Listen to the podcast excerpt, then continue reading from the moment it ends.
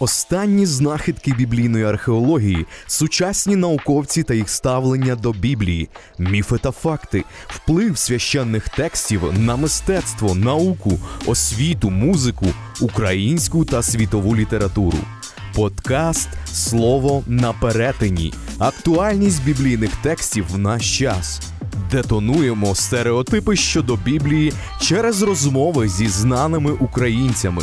Ведуча подкасту, письменниця, фахівчиня з міжнародних прав, книжкова продюсерка Надійка Гербіш, партнер проекту Філософсько-богословський факультет УКУ.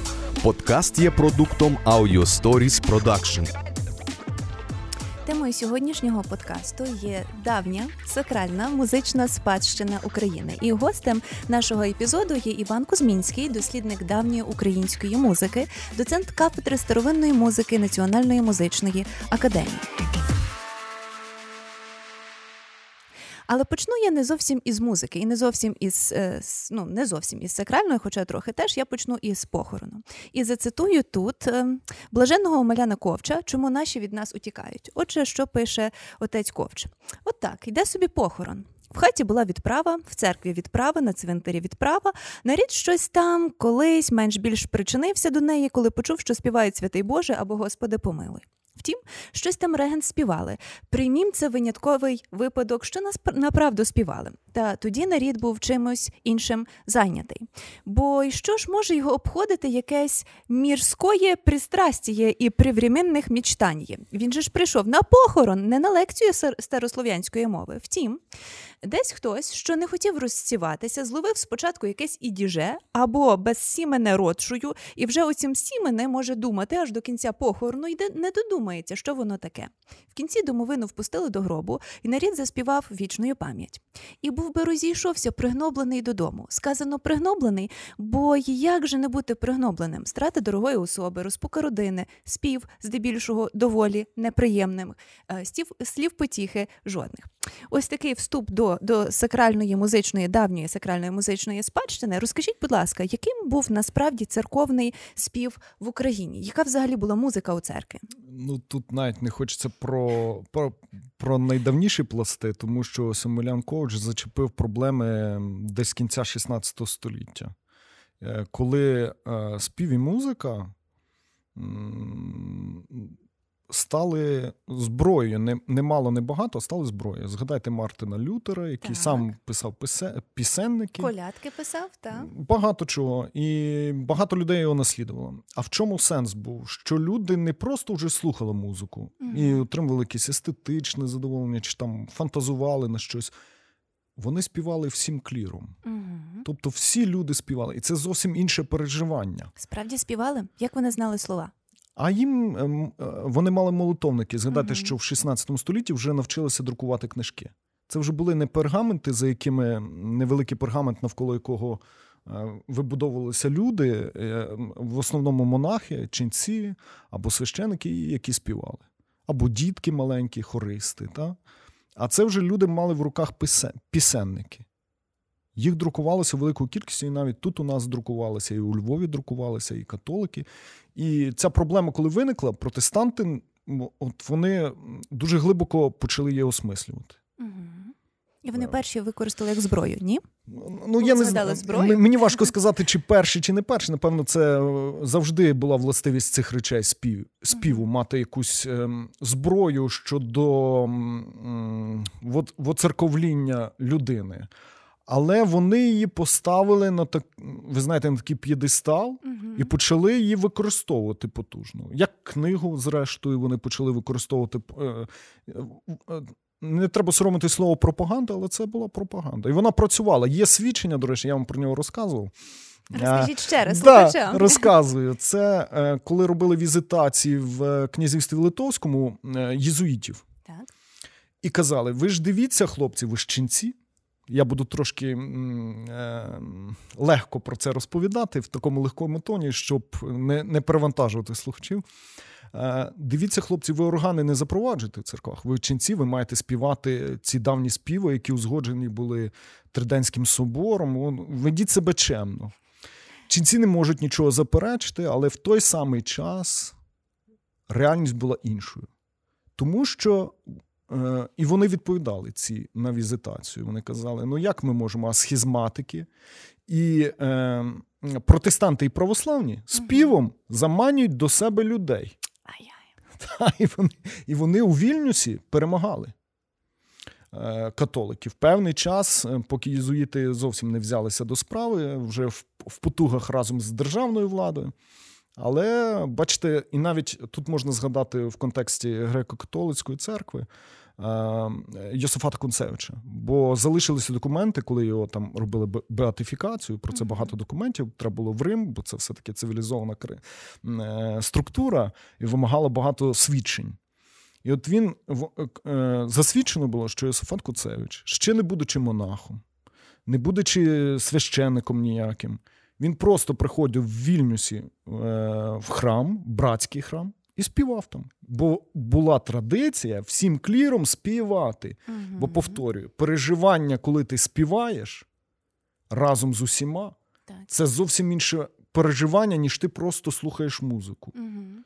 Згадай... Співпричетність. Так, і більше того, тут можна згадати військові пісні. Угу. От коли ти разом з побратимом співаєш одну ту саму пісню, так. ти не просто з ним крокуєш, ти з ним співпереживаєш цей момент. Ви стаєте на якусь мить одним цілим. Та навіть згадати гімн. Я не була у війську, але співала гімн. Ну, в мене є просто інші, окрім гімну, в мене ще є інші. Е, пісні з мого досвіду ширшого, і я розумію, про що йдеться. Бо колись в битву ходили з такими гімнами, і вони були е, пов'язані з церквою. Ви, е, От, наприклад, мало хто знає, але зберігся. Збереглася військова пісня, вона називається польською мовою Богородзіца. Угу. Це 1408 рік. Це дуже ага, давно. Ага. Збереглися ноти цієї пісні. Але є одна проблемка. Пісня запитана, записана латинкою, але з явними полонізмами, але без староруської мови вона не розчитується. Угу. Тобто у поляків немає е, паралельних текстів, і потім ця пісня з'являється і там в, е, в статуті Великого князівства Литовського, записана вже кирилицею. Ну, правда, на 100 років пізніше. Але теж пісня. Але засвідчено, що от вона прийшла разом з королем польським Владиславом Ягайлом, який перед цим був великим князем Литовським, у якого мати була руською княгиною е, з пращурів е, Данило Романович Данило Галицький. Е, тобто і музиканти, які прийшли з Владисла... до Владислава Ягайла з Литви, угу. записані в документах, що це все руські музиканти. Так. Уявляєте? Така цікава історія. Mm-hmm. Так от, е, цю пісню співали під час Грюнвальдської битви. Mm-hmm.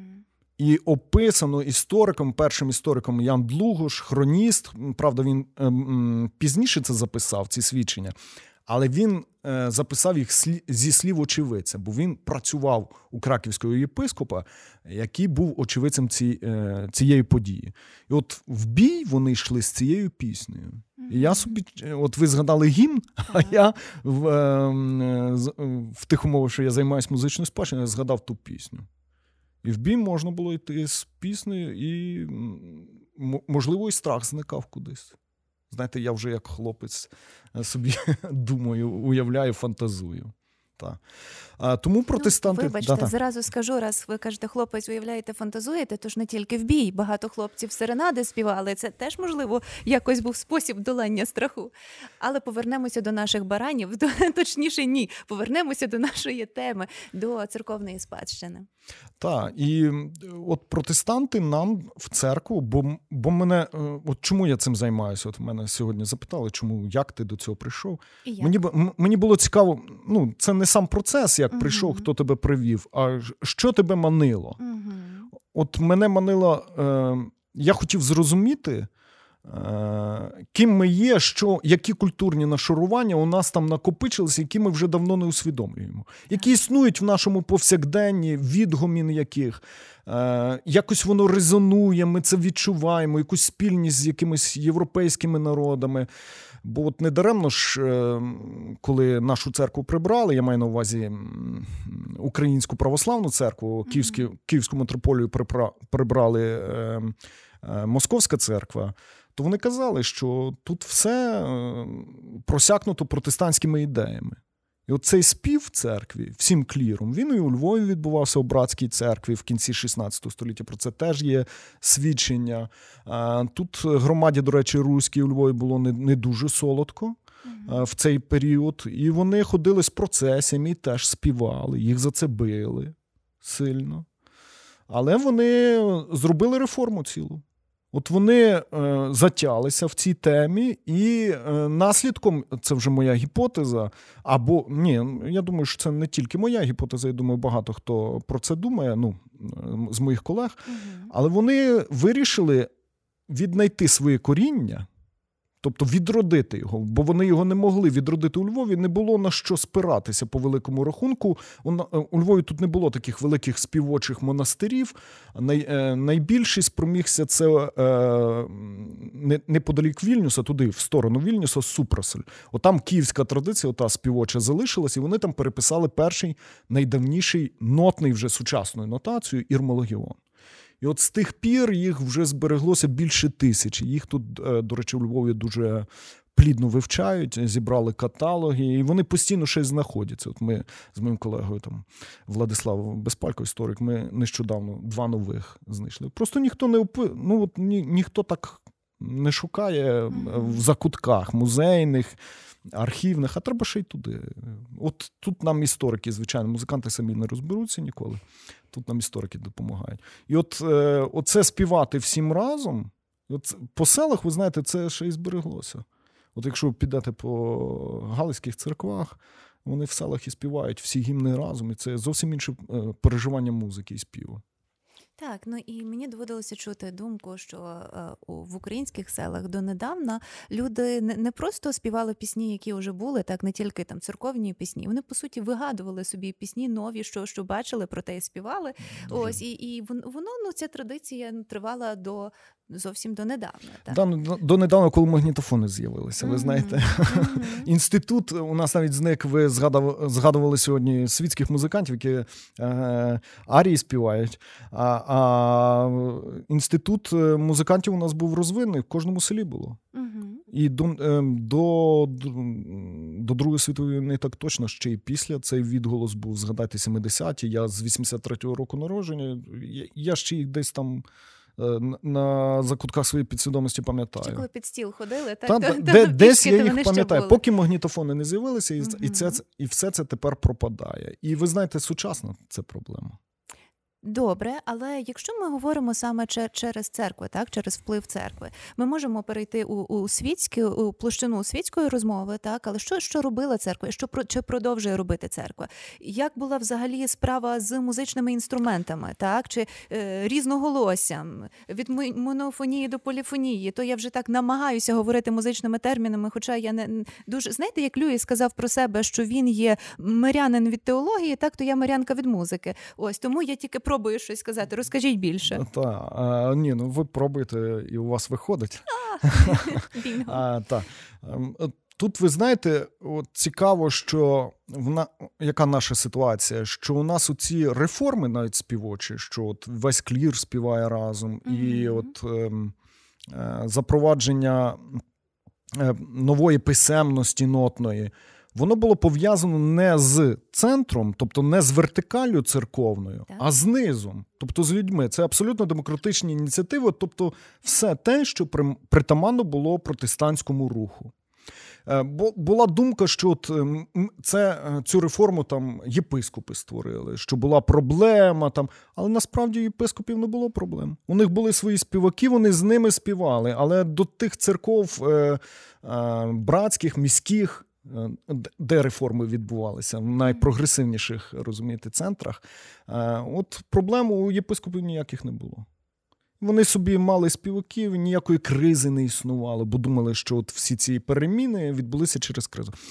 Давайте про орган поговоримо і про музичні інструменти так, в українській церкві. Так. Е, я я, я вчи, коли вчився в, і в консерваторії, в училищі, я чув, що от такий міф, що от галичани у них вони першими прийняли унію, буцімто з українських теренів вони запровадили органи. Це все таки негативна конотація, наближали їх. Негативно, та, та, звичайно, вони, та, вони все це змішували з єзуїтами і з чимось таким. Пам'ятаєте, та е, є от єзуїти і дорівнює погане. Це не зовсім так. Звичайно, не безпідставно, але є такі думки. Так от. Е, галичани одні з останніх е, прийняли унію. Вони прийняли її аж е, на початку XVIII століття. Вдалося, вони трималися дуже довго, більше століття, при тому, що століття держава, церква чинили тиск на це. Першими прийняли волиняни. І вони, і Паті Поті, і Терлецькі, вони всі були якраз з Волині. Але в церквах органів не з'явилося в кінці 16-го, на початку 17 століття.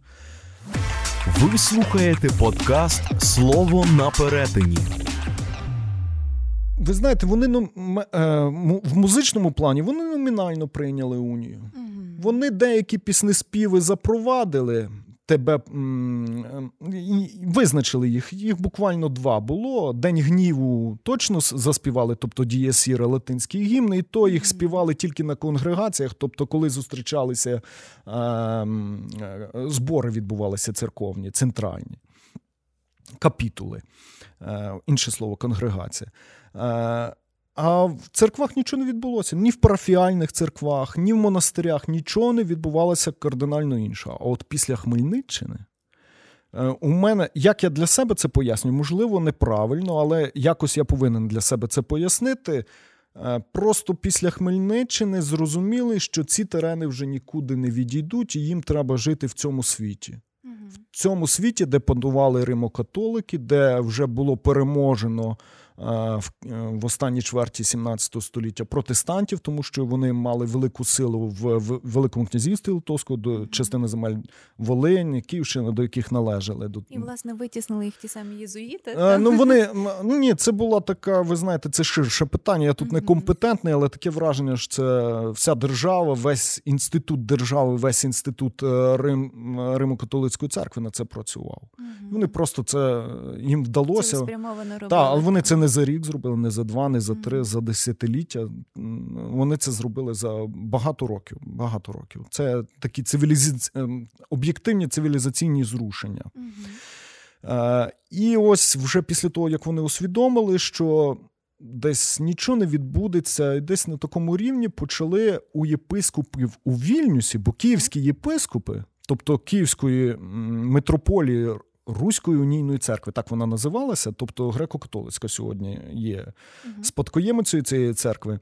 У Вільнюсі вони почали на зразок римських єпископів мати свої, своїх музикантів і їздити до світських осіб зі своїми музикантами. Угу. Це представницькі функції виконували. Їм треба йти поховати якихось князів. Вони не можуть просто так приїхати, бо ті шикарно виглядають. Вони забудьте, що це е, не забувайте, що це вже доба року, де mm-hmm. трендами були такі. Пишні речі і візерунки, пам'ятаєте, та і оця оздоба музична ну, без неї просто не можна було уявити собі можновладця. Він міг не розбиратися в музиці. Це це не 16 століття, це не початок 17-го, коли воїн, лицар, можновладець це воїн і лицар в першу чергу, а музика його не хвилювала.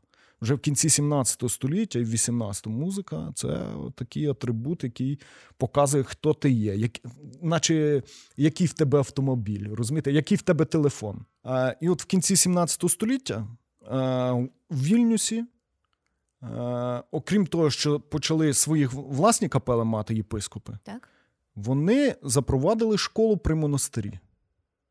Угу. І зберігся цілий стос документів, де це була ще й музична школа. Більше того, збереглися документи, що вони мають контракти з магістратом. Ніхто ага. не мав е, там музичні цехи Вільнюса не мали контрактів з магістратом, а ось ця унійна школа музична при монастирі Святої Трійці мала контракти і ходила, і грала на трубах, як на ратуші, вибивала годинник. І ось в цьому, в кінці 17 століття, відбувся оце, відбулося оце зрушення. І вже в кінці 17 століття, в 90-х роках, ми спостерігаємо, що Волинський єпископ їздить з музикантами-хлопчиками е, е, на кареті шикарній, з музикантами-хлопчиками і грають на трубах. Саме труби, так? Тобто... Ні, там е, там невідомо до кінця, uh тому що документ, який покійний Ігор Скочеляс опублікував, він дуже короткий, а основний масив цих документів лежить в Санкт-Петербурзі. Зараз uh ніяк його не подивишся. Але якщо вернутися до наших органів, так от. І вже аж в 1730-х роках єпископ Львівський Атанасій Шептицький е, е, запроваджує капелу у себе, яка грає італійську і німецьку музику. Ого. Да, залишилися цікаві свідчення, бо він святив єпископа Мукачівського, це була інша церква, але це були брати по вірі. Mm. І він його святив в Уневі, і описано, як він святив, що грали під час обіду Е, німецьку італійську музику, грали під час е, святкових процесій. Зранку трубачі грали на вежах монастиря. Просто щоб Потім всі заб... забавляли до обіду, поки там була пауза якась. Mm-hmm. розумієте, ввечері на танцях. Потім ця капела їздила до князів Живузьких, Потоцьких, на поховання, на весілля, на просто на зустрічі. І ця капела не вмерла разом з єпископом. Ось що цікаво. Вона е, залишилася жити, але там такий корупційний момент, бо наступ, бо єпископ був одночасно і архімандритом монастиря, тобто він е, е, був головний в монастирі. І от його наступник в монастирі Виявилося, що його брат керував капелою. І таким чином капела продовжила існувати в монастирі вже е, коли єпископ змінився. Навіть є такий район в Уневі до цього часу в центрі, називається Капелівка. Угу. Від, та, Це, там, власне, про цю капелу йдеться. Ну так, там їм давали наділи, угу. щоб вони поселилися, городи. ну, Людина повинна жити. Вони не були ченцями, це були світські люди. І вже племінник Атанасія Шептицького Лев Шептицький, по-іншому Леон, у Львові е, в соборі святого Юра запровадив, е, збереглися дві великі книги рахунків. Е, і що вже в 60-му році, в 61-му, другому, і там до 79-го ці рахунки йдуть. Він вже повноцінна капела існувала, і музична школа при ній. Були і органи, і клавесини, і скрипки, вілончелі, фаготи, гобої. Це було це була одна з найкращих капел у Львова, бо її ще й винаймали для себе. Єзуїти платили гроші, щоб вони прийшли їм пограли. Домініканці, бо домініканці таке враження, що мали у Львові монополію на всю цю справу музичну. Е, але от е, унійна церква справила їм конкуренцію. Але от скажіть, це ж була окрема капела, так? А як як швидко чи як як довго цей процес відбувався, коли органи власне потрапили до церков? Вони потрапили не так, що от не тим способом, як е, нам це може уявлятися, нібито от ми з католиками брати, давайте угу. будемо їх повністю І наслідувати. І сестри. Дякую. А бо бо ченці там були, були угу. і. Е, жінки черниці, звичайно, просто в них мало що відбувалося. Вони, до речі, цю капелу е, до себе винаймали для того, щоб помолитися на горі в Уневі. Вони винаймали цю капелу. Які бо, молодці. Ну, гарно. Та тут я, якщо хочете, ми поговоримо про це. Про жінок черниць у Львові і про їхню музичну спадщину. Якраз сьогодні цим займався. Дуже. Е, Можемо зразу Зробити таку вставку, а тоді повернутися до, до звичного наративу. А, Давайте. А, Тут є такий е, цікавий монастир босих кар... Е, ой, ні, не, не Бенедиктинок. Так. Бо я ще й був сьогодні в босих кармелітах. А, так, Бенед... Бенедиктинок. Він сьогодні вже, звичайно, греко-католицький студійського ставу жіночий, діючий. uh Я сьогодні там був е, на ранковій літургії. Так от, коли це був католицький бенедиктинок е, в 18 столітті, там е, після нього збереглася велика музична спадщина. Угу. Багато пісенників, богослужбових нотних книг, інструментальних, е, партитур нотних. Вони, правда, трошки розкинуті, де де більшість з них у Львові, частина в Сандомежі, ну, в Сандомирі, по-нашому. Так от, ми з, з колегою досліджуємо один пісенник. Де там польською мовою колядки в основному записані. Це 1738 рік. Е, ніби всі польські колядки, там одна є французька перекладена польською, але ми придивилися з колегами і виявилося, що дві колядки записані латинкою, але це руські, так і підписано руські колядки. І вони розповідають анімалістичний у них сюжет, вони розповідають. Е, як тваринки голосять. Там mm-hmm. Песик гав-гав-гав, котик мур-мур-мур, няв-няв-няв. там. Але вони соромлять вони соромлять пастухів, бо вони першими побачили народження Христа. Тобто, все-таки євангельський сюжет там присутній вже. Звичайно, присутній. Це ж колядка, але ви послухайте, ви вслухайтеся в цей текст, він віддає якраз чимось таким старожитнім, навіть дохристиянським. Угу. Ніби народними піснями, якимись обрядовими. Розумієте, як це цілий світ е, вибудували ці люди, коли оцю колядку написали або зробили. Інклюзивний світ такий. Я, Ви знаєте, сумнівно, що вони тоді думали про інклюзивність. Це ми сьогодні можемо коротко дивитися далеко. У нас різні перспективи сьогодні існують. Там у людей великого вибору не було. Mm-hmm. Мало хто з філософів міг в той час подивитися е, з різною оптикою на, на час, на події і таке інше. Але не в цьому річ.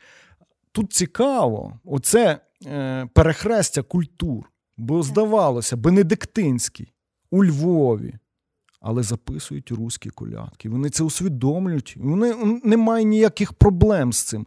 Записує Полька.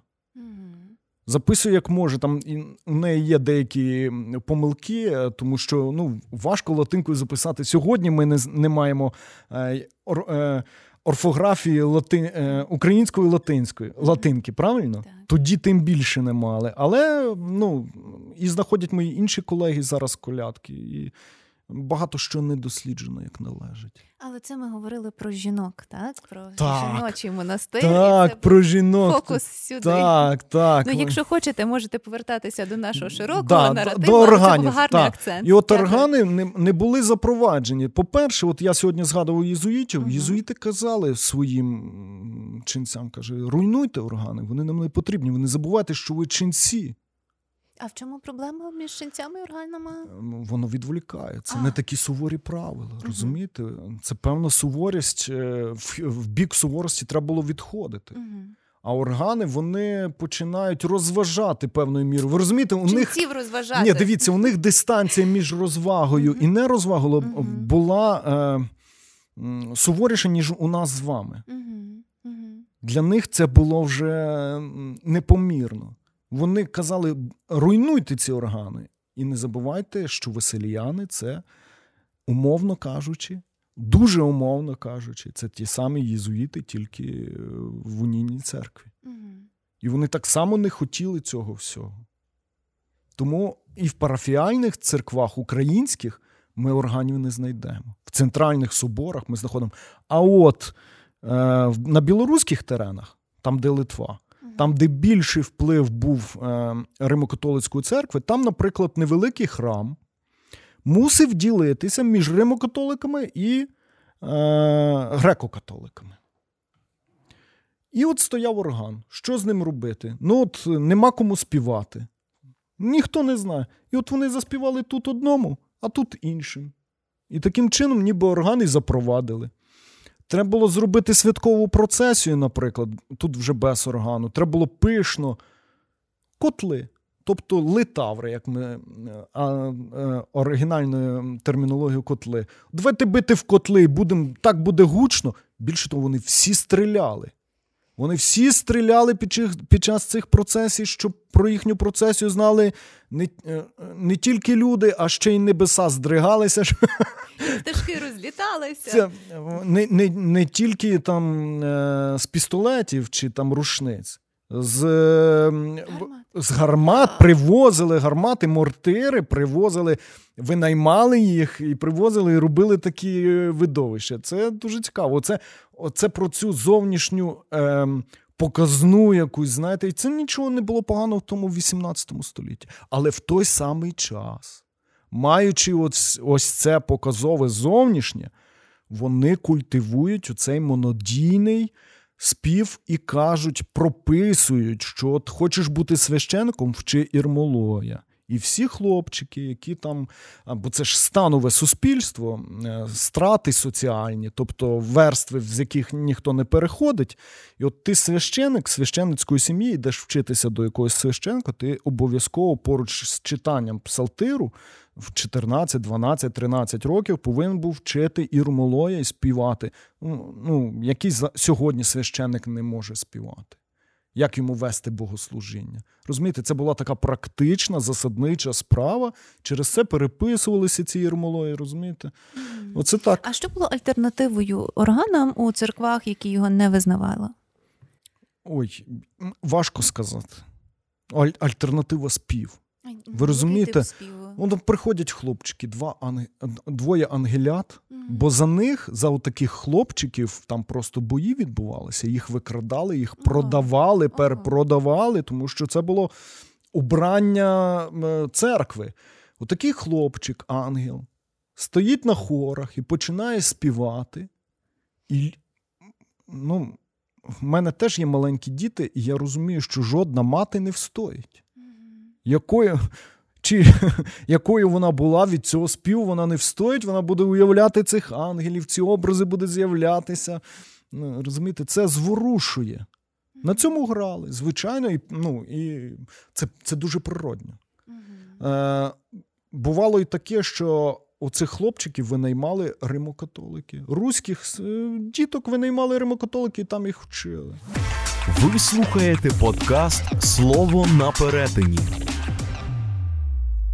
Ну тут ми заходимо в щось таке трошки небезпечне, бо можемо говорити про те, що музика вона є виключно для емоцій, так але якщо перегукується, вибачте, це одне з трактувань, яке могло би з'явитися у когось, у недосвідченого слухача, не слухачки. Та я не хотів, це рефлекс. від цієї е, від цієї частини розмови, але хочу просто повернутися до Біблії. І ну не тільки ми часто говоримо там цар Давид, він грав, співав і про арфу всі знають, але новий завіт, так тобто ми згадували співали вже колядки, але коли приходять, е, коли Ісус народжується, ангели вони вітають співом, так є ймовірність, що співали також пастухи. Потім а, апостоли, які у в'язниці опиняються, вони співають так, що падають там ключі колодки.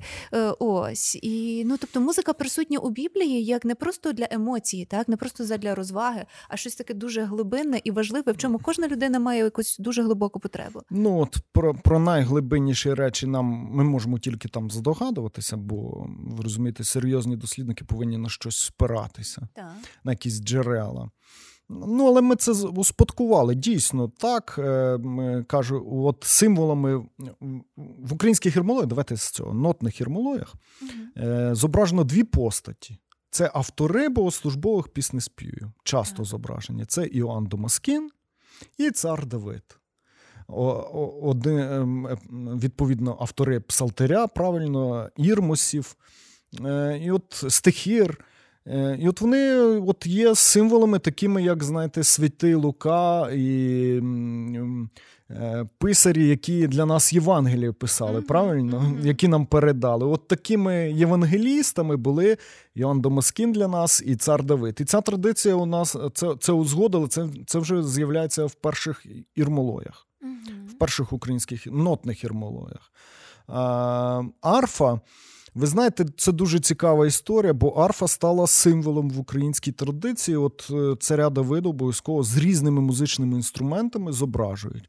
Але в основному це західна традиція, бо книжки де почали робити? На Заході. Наші почали їх копіювати звідки? З західних зразків. І тут у нас проявляється не тільки оця візантійська традиція, mm-hmm. а ще й західна. Бо в Росії, наприклад, цього зовсім немає. І це є для нас така, такий показник. А в Росії були колядки взагалі? такі? В Росії забороняли музику. Чому? Як це В 16 столітті був цілий собор, і вони сказали ніяких священиків, щоб не грали, не співали. Ну, бо знаєте, які священики, вони різні бувають, бо вони є люди. Так. І, і траплялися різні історії з ними, і приємні, і неприємні. Не хочеться про це говорити більш детально. Е, е, принаймні, не не, тут хочеться mm-hmm. говорити про це. Е, і, очевидно, такі самі проблеми були в, в, в усі часи на всіх теренах. Так. І от е, росіянам вдалося заборонити використання музичних інструментів. Вони це, У них дуже міцна була вертикаль. Але коли наставило оцей кінець 17 століття, про яке, про яке ми вже говорили, у них був такий цар Олексій Михайлович Тішайший, і от йому почав оцей спів багатоголосий дуже подобатись. Яка гра слів? Тішайший. Та, та. Ну він такий, він він же зробив реформу, він розколов церкву російську, тому що старообрядці були через Нікона, очевидно, але я дуже сумніваюся, що якби він не хотів цього, це би або цьому не настав час, це б не трапилося. Е, розумієте? Але він дуже любив цей спів багатоголосий, церковний, очевидно, дітей. От вони робили кампанію, я маю на увазі Московське царство. Це була московсько-польська війна, так звана 654-667, це на автоматі цифри згадую. І захопили багато трофеїв, до речі, на білоруських теренах і Вільнюс також. Вільно тоді називалось. І серед них були хлопчики-співаки. І дуже багато цих хлопчиків захопили. І вони співали їм по ночах, переносилися цілі монастирі. З Орші, наприклад, монастир, який співав цей новий спів, незвичний для московської традиції, вони перенесли до себе, і ці ченці теж співали. На, а, а навіть на українському в цей час на українському на українсько-російському прикордонні це Білгородщина, Харківщина на тих теренах Білгородська єпархія, е, до складу якої входило багато українських земель, як то Хтирка і таке інше то були такі е, митрополит повинен був розв'язувати питання неузгодженості київської традиції і московської, тому що ті співали по-іншому, богослужіння у них все було по-іншому, і треба було якось е, е, унормувати ці ці аспекти. А якщо так от перестрибнути, я розумію, що це дуже великий такий, ну не те, щоб квантовий, але це стрибок. Так, якщо поговорити про, про те, що тепер. Про про спів у церквах. Так Ми вже згадували протестантів, і в протестантських церквах ми бачимо наявність практично ну, багатьох музичних інструментів, е, починаючи від бас-гітари і з барабанами. Ну, Це це прекрасне поєднання бас-гітари і барабани, але також є електрогітари, і ну, все, що що, що завгодно. І інші церкви. Як, Як це працює зараз? Я буду неоригінальний і повторю те, що вже говорив сьогодні двічі. Угу. Це те, що одна справа, коли ти слухаєш музику, так. і інша, коли ти береш участь у цих, е, е, коли ти музикуєш. Угу. От вони працюють саме на цьому.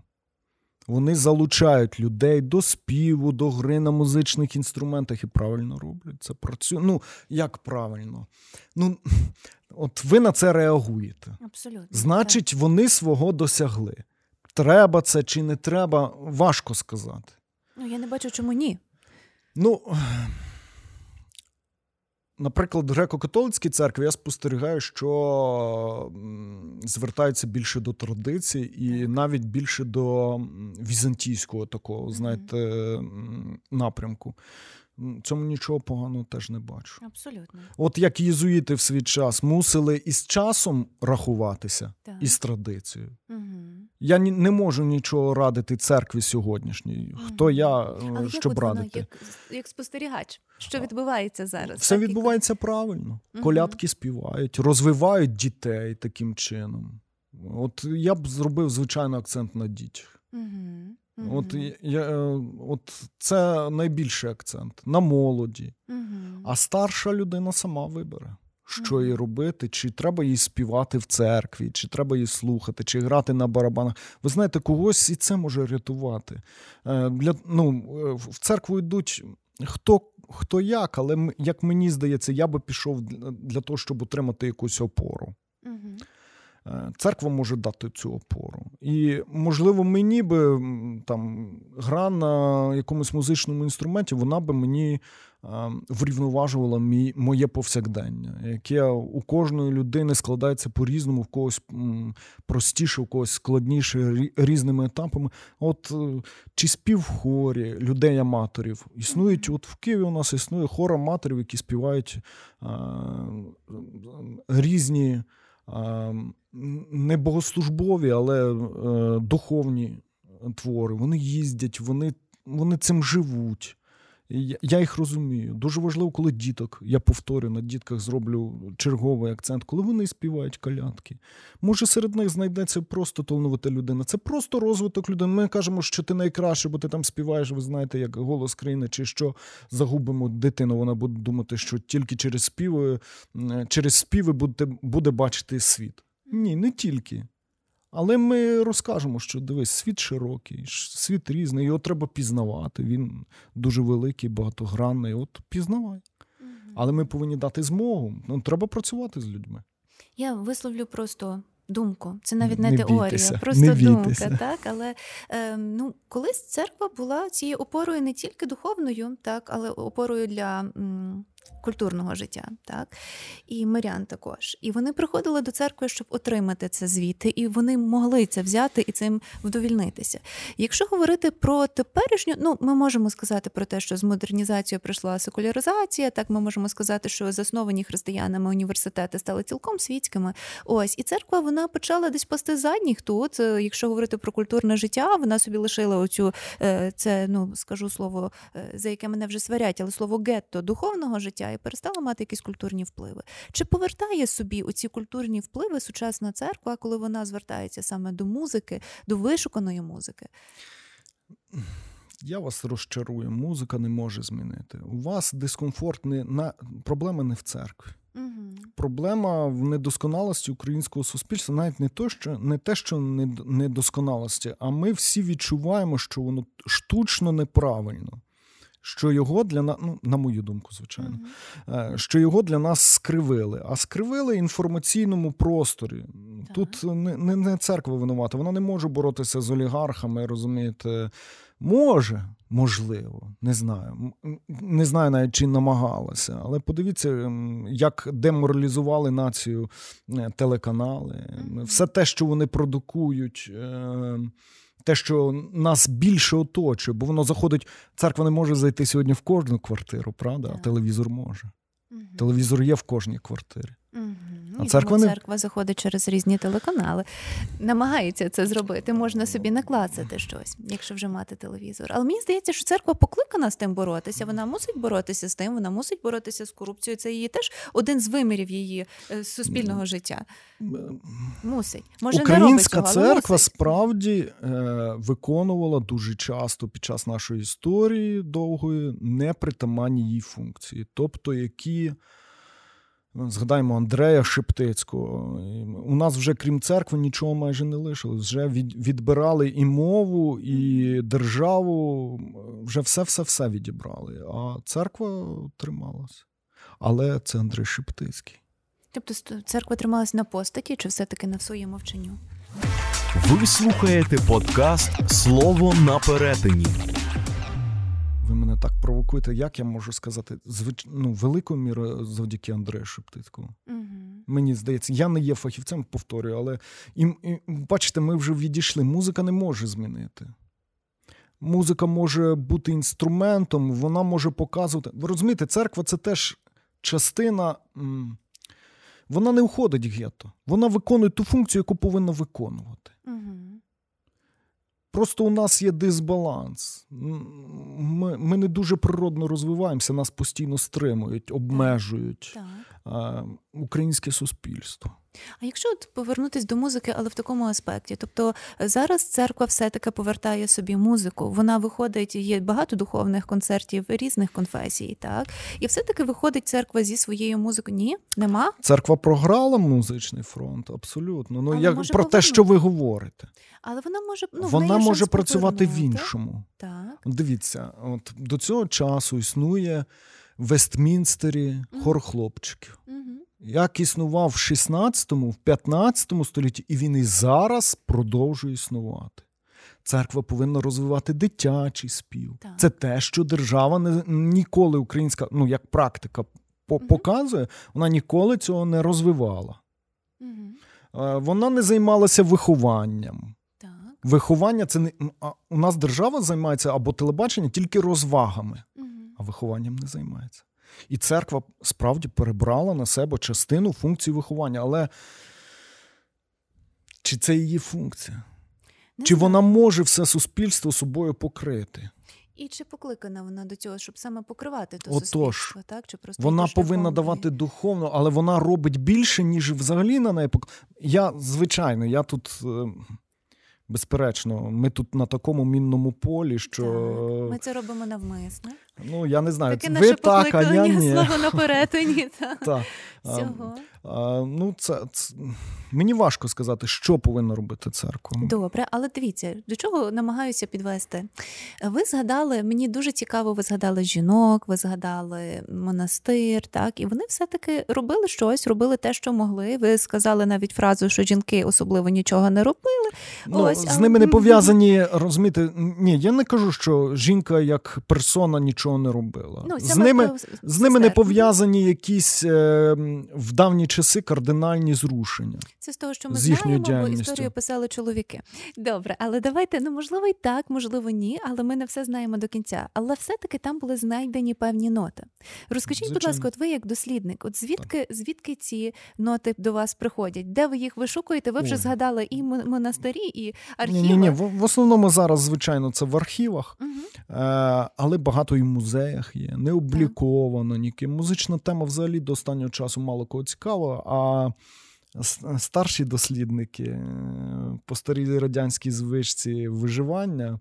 е, Намагалися просто все на себе перебрати і тримати цю історію під собою, нікому не дати. Ну бо де їм знайти роботу? Вони знають, що вони роблять якусь правильну роботу, але боялися конкуренції. Та й часи були складні, е, розумієте. А сьогодні сьогодні на це стало більше звертати увагу історики. От я ходжу по конференціях, по середовищах істориків, публі...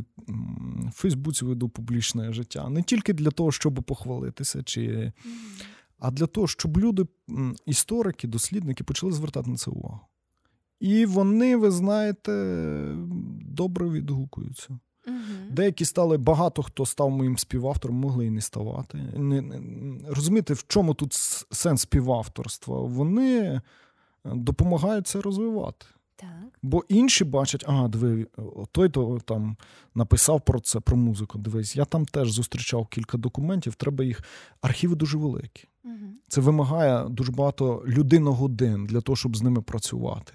А час не стоїть на місці. А Сусідні держави давно написали історію музики своїх Польща, Росія, і пишуть, і пишуть, і за нас пишуть. Навіть Росія.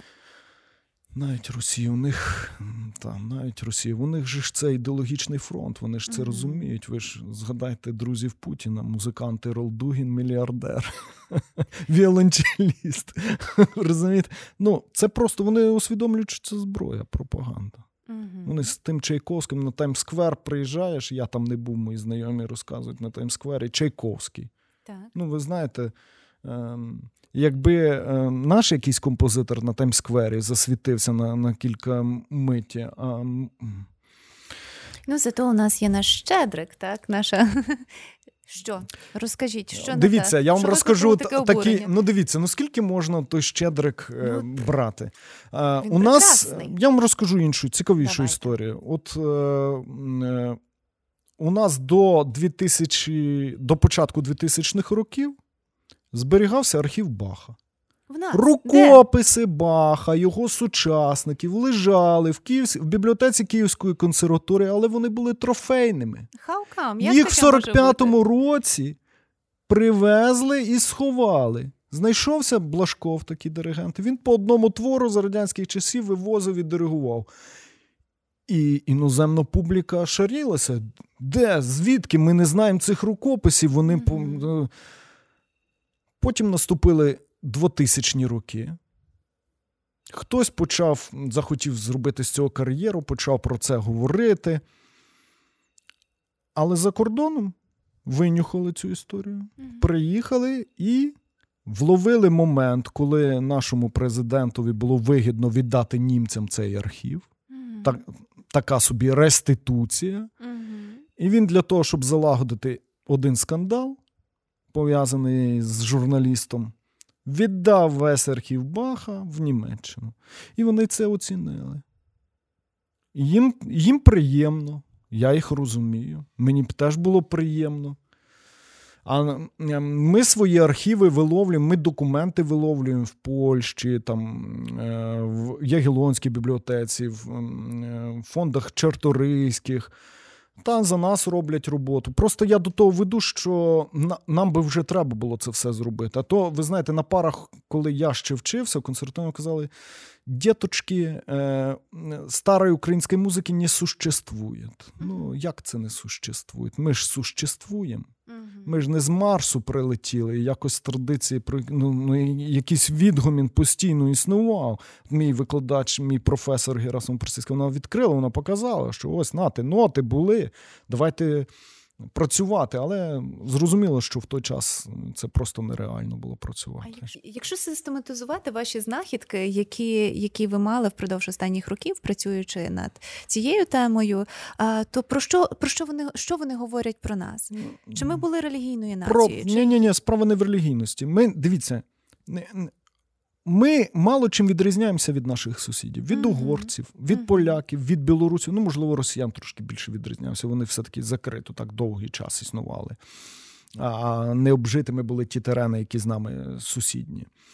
А, Але всі ці знахідки розказують нам про повсякдення багате. Так. Розумієте, що, наприклад, в 16 столітті грали як на європейських лютнях, mm-hmm. так і на турецьких кобзах. Угу. От розумієте, оце схід і захід, де сходилися, і нічого поганого. Торгові шляхи. Ну, ну, ну, Це можливо грати. Будь ласка, от от воно у нас є. От Давайте грати на цьому. Е, е, Воно розказує нам, що в церквах, воно от от ми досліджували одну прикордонну е, єпархію Переяславська, вона найменша з Гетьманщини, тобто лівобережної України. І ми досліджували, і там справді в кожній церкві парафіяльній вчили того Ірмолоя. А єпископ мав свою вокальну музику, тобто вокальну капелу, і вони по святах співали, навіть писалися музично-теоретичні трактати. Ну їм приємно цим людям, які сьогодні просто хочуть допитливо дізнатися про своє минуле, їм приємно знати, що тут не були якісь затюкані, як нам як нам це показують. Нам показують різноманіття нашого життя, багатство того життя. Ті самі колядки, коли ми дізнаємося, ви кажете, інклюзивний світ. Ні, це багатий світ. Людям е, комусь здається, що один багатий той, хто має статки великі, яхти, а комусь здається, що він багатий, коли він має діток, і ви знаєте, куди подивитися краєвид гарний. І він думає, слава Богу, що я це маю, і я вже тішуся, що мені вдалося прожити так, щоб це мати. Mm-hmm. От їхнє багатство було от, от цей світ прикрасити. Ми ми, ми всі змагаємося з тим, щоб подолати е, е, подолати якесь небажання жити. Ми, от Це щоденне долання цього, ми повинні якусь мету собі ставити. Ми повинні, от от, от в цьому сенс життя, як на мене, угу. розфарбувати це життя, але не не, не помилково розфарбувати, розумієте, на манівці не, а для того, щоб його ще й прожити, дати життя своїм дітям. Ось де ще, що ще людині треба для повного щастя? І це краще розуміли наші предки, тому що вони жили на межі життя. Їм небезпека постійно загрожувала, вони цінували ось такі речі.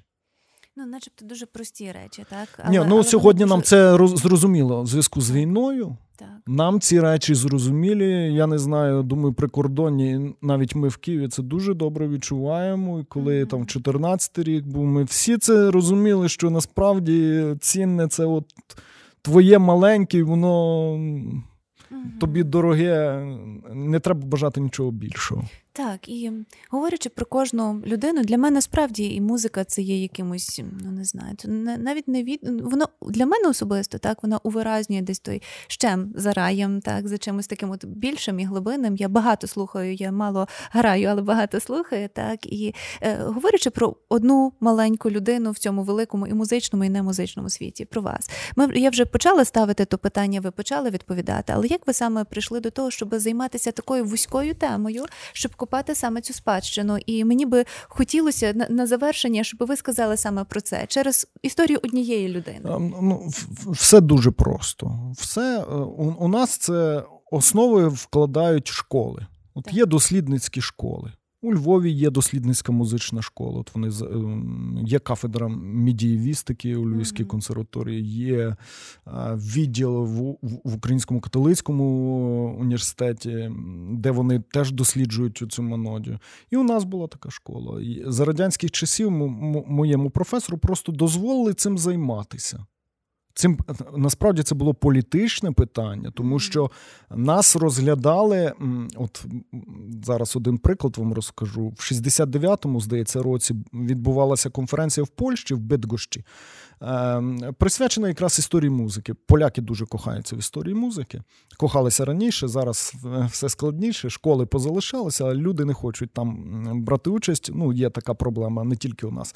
Е, і репрезентували Україну, були були цілі бої для того, щоб репрезентувати нашу спадщину разом з російською чи окремо. Uh-huh. І поляки в цей момент були польські дослідники були на нашому боці, бо вони просто усвідомлювали, що це ні, що це це об'єктивно просто дві різні музичні спадщини. В якийсь момент вони сходяться, але це абсолютно різні традиції. Uh-huh. Їх сепарувати треба. Ну, треба знати, хто ти є що ти є. Нам треба себе пізнавати. Це ну, просто, ви знаєте, життя це заради життя. Ми повинні, от і завдяки моєму професору, це ж не тільки я такий дослідник, нас багато. Нас не подолати. Ні, ні, нас просто багато не навіть не кількісно, а ми є, ми її плоди, і ми це несемо, е, беремо на себе цю ношу, бо е, ну, хтось повинен це взяти, щоб цю справу рухати далі. І якщо у нас це виходить, і нам подобається те, чим ми займаємося, нам подобається, що нас виділяють. Ми ми, ми завдяки цьому самостверджуємося, і ми знайшли свій нібито унікальний м, шлях. Mm-hmm. Розумієте, це дуже подобається людям знайти свій унікальний шлях казати: ось я не такий, як всі, або принаймні я не такий, як більшість. І ми йдемо цим шляхом, і на нас чекають хороші справи. Бо бо є поганий оцей наслідок, що нам не давали досліджувати, бо в 30-х роках теж досліджували. Були історики, вони вир... Е, почали публікувати оці свої узагальнення, роботу своїх в архівах. Їх просто викосили, їх повбивали. Ми про це теж напишемо, їх просто повбивали. І після тих публікацій ми ніби заново починаємо е, вчитися жити з там, з кінця 60-х років. Мого вчителя теж привели. Є оці люди, які кажуть, вперті, оці, вперті українці, які кажуть, а ну ми ми все одно підемо і зробимо своє. От ти з нами що хочеш роби? Оце, знаєте, росіяни люблять про це говорити, коли там хтось у них, е, чи з політиків, чи журналістів має український кров, він каже, дивися, в ньому пробудився українець, бо він не хоче в тому, е, е, не хоче приклоняти голову, чи там не хоче йти зі всіма. Бунтівний український. Так, ви журналісти повинні це розуміти. У вас це вас взагалі за цим повинні були добирати. Бо справжній журналіст це не той, хто піде на шашлики, а той, хто каже, а, все одно я тебе і там дістану. Оце журналіст, так. Ну, як, як мені здається. Так, ви почали про Ой, про колег. Тут я повинен просто вклонитися колегам, е, українським історикам. Їх просто так багато, і вони роблять таку роботу щоденну, важку, вона монотонна.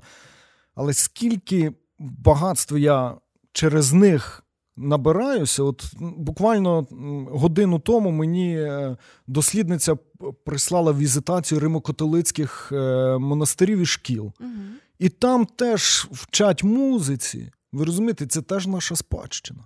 От ми не можемо відмовляти сказати, от за радянськими ти шаблонами казати, що наша спадщина це тільки православна церква. Ну, греко спадщину музичну греко-католицьку у нас теж якось не дуже сильно вербалізували. Ви знаєте, ми якось здогадувалися, що вона існує, але ніхто про це не говорить. Так от, я скажу, і Римо-католицьку треба. Е, І е, іудейську спадщину треба брати. Ми з одним істориком, з Олександром Джановим, зробили ще більше. Ми взяли і підняли рахунки е, генуезької колонії. Він по цьому єдиний фахівець в Україні, і, напевно, і в Росії теж. Він з Криму взяв, переїхав до Києва, працює зараз е, в Софії Київській. І ми з ним написали кілька публікацій, і зараз стаття має вийти в одному збірнику де про музикантів в кафі. Ви розумієте, розповідається про татарських музикантів, перших, які там Неймовірно. військових. Серед них був і руський полонений, який став, зайшов в цю традицію. Ми всім цим повинні, бо це наша відповідальність за це. Ніхто це не зробить. Нікому це не цікаво. Ми не повинні прислужуватись перед кимось іншим. От, можливо, е, якимось народом буде це цікаво прочитати. Можливо, тоді це спільна спадщина, але в першу чергу це про нас. І ми повинні про це дбати. Повинні. Дякую вам дуже за те, що ви приїхали сьогодні до нас, але найбільше за те, що ви робите. Будь ласка, не переставайте. Дякую. Не, не, не, не дочекається, скільки поки є життя.